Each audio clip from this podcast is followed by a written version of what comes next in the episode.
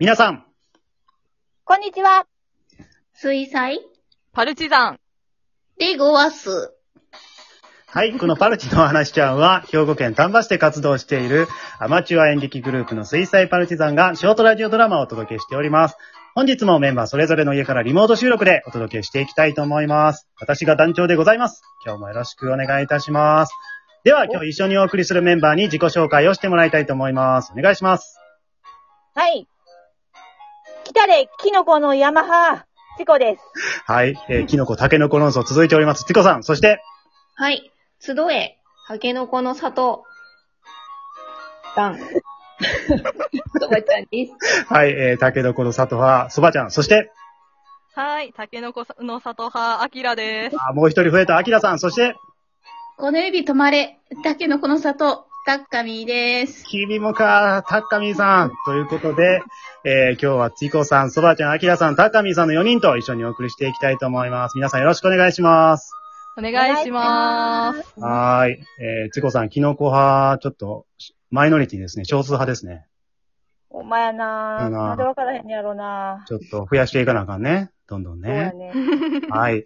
えー、ということでですね、あの、本日ですね、から、あの、ラお話しちゃんのラジオドラマ、えー収録再開でございます。イェーイ。イェーイ。イェーイ。はい。でね、あの、来月の6月6日でね、なんと、あの、お話しちゃん1周年を迎えることになりましてね、まあ、この1年、おー。ラジオドラマの他にも、フトークとかライブとか朗読などいろいろやってきたわけなんですが、えーその中でもね、ライブはあの4月から始めましてですね、まあ、先日女子4人組のおやつをうまいが食べすぎるで8回目を、えー迎えるということになりまして、えー今日のね、メンバーは全員ライブに出演してくれた人ばかりなんですけれども、実際あの、ライブやってみて皆さんいかがでしたですかね？どなたでもいいんですけど。緊張した。緊張した。ああ、確かにね、リアルタイムで言葉がね、うん、いやー、みんなに伝。わってるっていうのがありますもんね。うん。コメントがありがたいね。ああの。うんなるほどねリ。アルね。うん、生でうん。うん面白かった。リアルタイムで反応があるのでね、あの、話してる方からするとすごい嬉しいですよね。う。うんうんんそれで会話がね、広がったりしますもんね。うん。もうちょっと噛むと恥ずかしいね。えー先日のね、あの、女子4人組の会では、あの、カエルがおるっていうコメントが。瞬時に出て、もう、どこまで拾うねんって思いましたけどね。カエル。ね、まあね、あの、今でもね、こう、ラジオトークの中でもものすごい数のライブがね、行われてて、えーうんその中でもね、まあ我々のチャンネルを選んで聞いていただいてるということだけでもね、なんか本当にありがたいなと思うんですけどもね。はい。うんうんまたあの、ライブでこんな企画やってほしいというご意見も、あの、いただければね、あの、大変嬉しいと思いますので、ぜひよろしくお願いいたします。はい。お願いします。はい。ではですね、そろそろ今日のラジオドラマをお届けしていきたいと思うんですが、えー今回はタッカミーさんが脚本を書きました、えー放課後スプリングタイムというお話をお送りしたいと思います。じゃあ、タッカミーさん、あの、あらすじと配役の紹介をお願いいたします。はーい。はい。えーと、まあ、この話は、二人の女子高生が放課後に、はい。ぐだ、アホなことを言ってる、アホなこと。うん。まあ、日常をちょっと書いてみました。はい。はい。で、学生役の京子をついこさん、はい。しおりをそばちゃん、先生をあきらに演じてもらいます。はい。はい。それではお聞きください。パルチのお話ちゃん第52話、放課後スプリングタイム。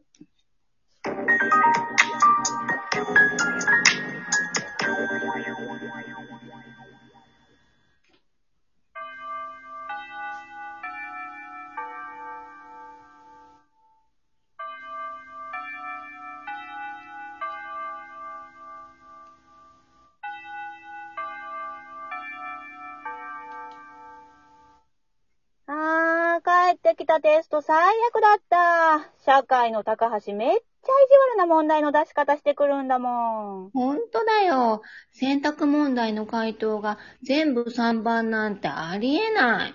テスト中全部同じ番号のはずないってめっちゃ見直ししたよね。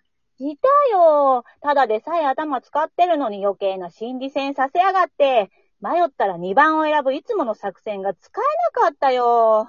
うん今度から3番にしよいや、それあんま意味なくない？やっぱ第一印象でしょ。う。何？第一印象って。そのまんまじゃん。わかんないけど、なんとなくこれで、第一印象から決めてました。お願いします。だよ。いや、もう全然わかんない。ただこれには弱点があって、引っ掛け問題には弱い。なんだそれ。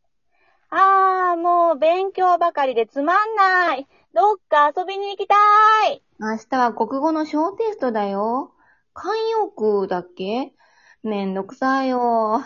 慣用句ってほんと誰が考えたんだよ。覚えなきゃって思うと、ほんと頭が痛くなるよ。だよねーって、ちゃんと慣用句使いこなしてんじゃん。え？頭が痛いって。ああ、頭が痛いって慣用句か。そうだよ。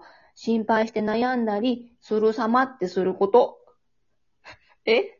分かって言ったんじゃないの？普通に勉強してたら頭痛くならない？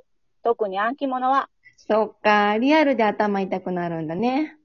なんかかわいそうな目で見ないでよ。よしよし。おい、目は口ほどに物を言ってんぞ。ちゃんと勉強してんじゃん。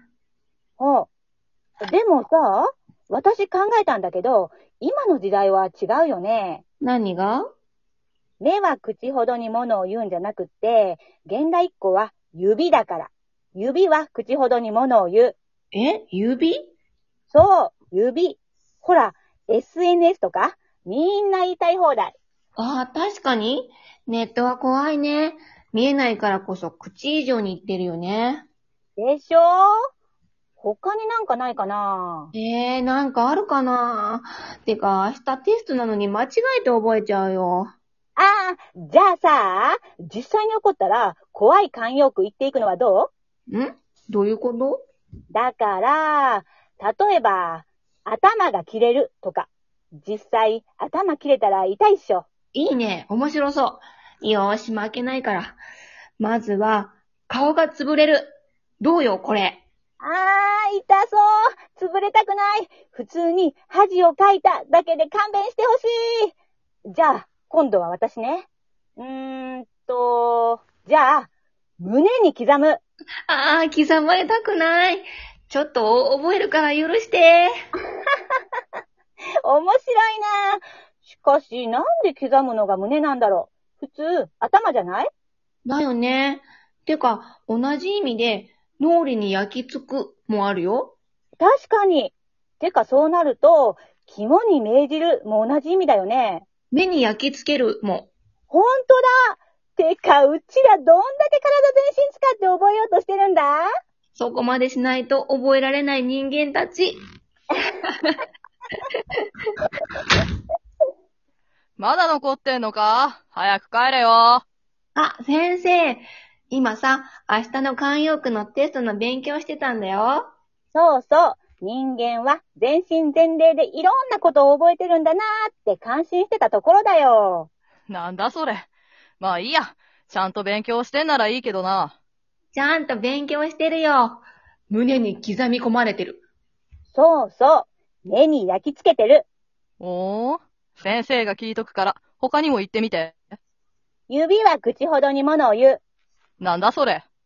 目は口ほどに物を言うの現代バージョンだよ。現代っ子ならではの着眼点でしょ今は SNS の時代だから。なるほどな。